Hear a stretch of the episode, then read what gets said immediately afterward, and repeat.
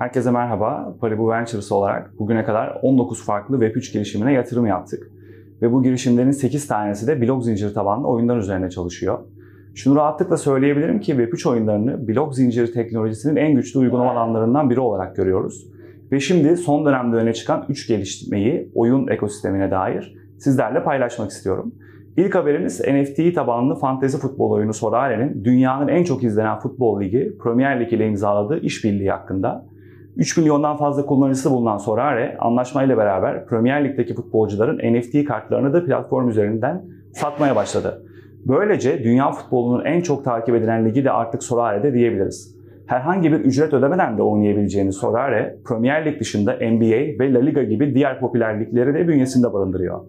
Peki gelelim anlaşmanın bütçesine. Lionel Messi ve Serena Williams gibi yatırımcıları da bulunan Sorare, söylentilere göre 4 yıla yayılan işbirliği için toplamda 120 milyon pound ödeyecek. Anlaşmanın futbol ekonomisi ve yeni nesil taraftar etkileşimi açısından da incelenmesi gereken önemli bir örnek teşkil ettiğini düşünüyorum. Ve geçiyorum ikinci haberimize. Daha önce de yine bu ekranlarda sizlere bahsettiğim Immutable, Amerika'da düzenlenen Game Developer Konferans'ta önemli bir duyuru yaptı ve Polygon ile olan işbirliğini açıkladı. Web3 oyunları için bir altyapı platformu olarak konumlanan Immutable, ikinci katman blok zinciri Polygon ile gittiği stratejik işbirliği ile beraber Immutable ZK EVM'i duyurmuş oldu. Polygon'un sıfır bilgi ispatı teknolojisini kullanmaya başlayan Immutable, oyunculara daha hızlı ve daha kolay Web3 oyunu oynamalarını, oyun geliştiricilerine de daha güvenli ve daha başarılı bir Web3 oyun geçişi yapmalarını vaat ediyor. Bu işbirliğiyle beraber Immutable, Web3 oyun şirketleri için daha da önemli bir seçenek haline geldi diyebiliriz.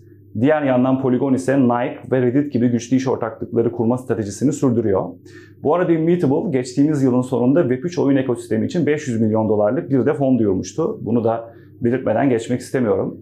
Ve son olarak dünyanın en çok tercih edilen oyun motorlarından Unity geçtiğimiz hafta içerisinde 2023 yılı oyun geliştiriciler raporunu yayınladı.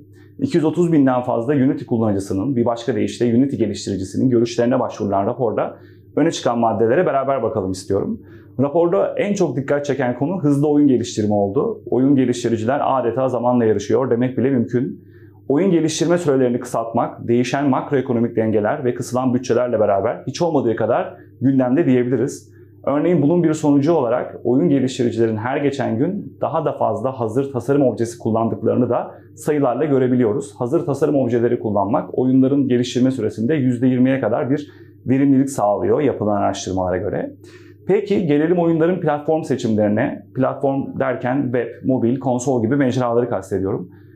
3-4 en fazla 5 kişiden oluşan bağımsız oyun geliştiriciler daha çok tek platformda oyun yapmayı tercih ederken büyük oyun stüdyoları, yüzlerce kişiden oluşan büyük oyun stüdyoları daha da çok çoklu oyun platformlarına yöneliyorlar. Yani bir oyunun birden çok platformda oynanabilmesi. Buradaki artış 2020'den 2022'ye %20 seviyesinde.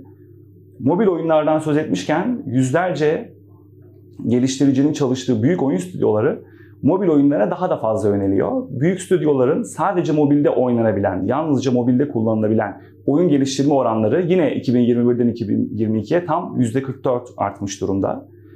Blok zincir tabanlı oyun dünyasında son dönemde öne çıkan 3 gelişmeyi sizlerle paylaştık. Paribu Ventures olarak yakından ilgilendiğimiz ve yatırım yaptığımız bu alandaki trend konularla tekrar karşınızda olacağız. Paribu.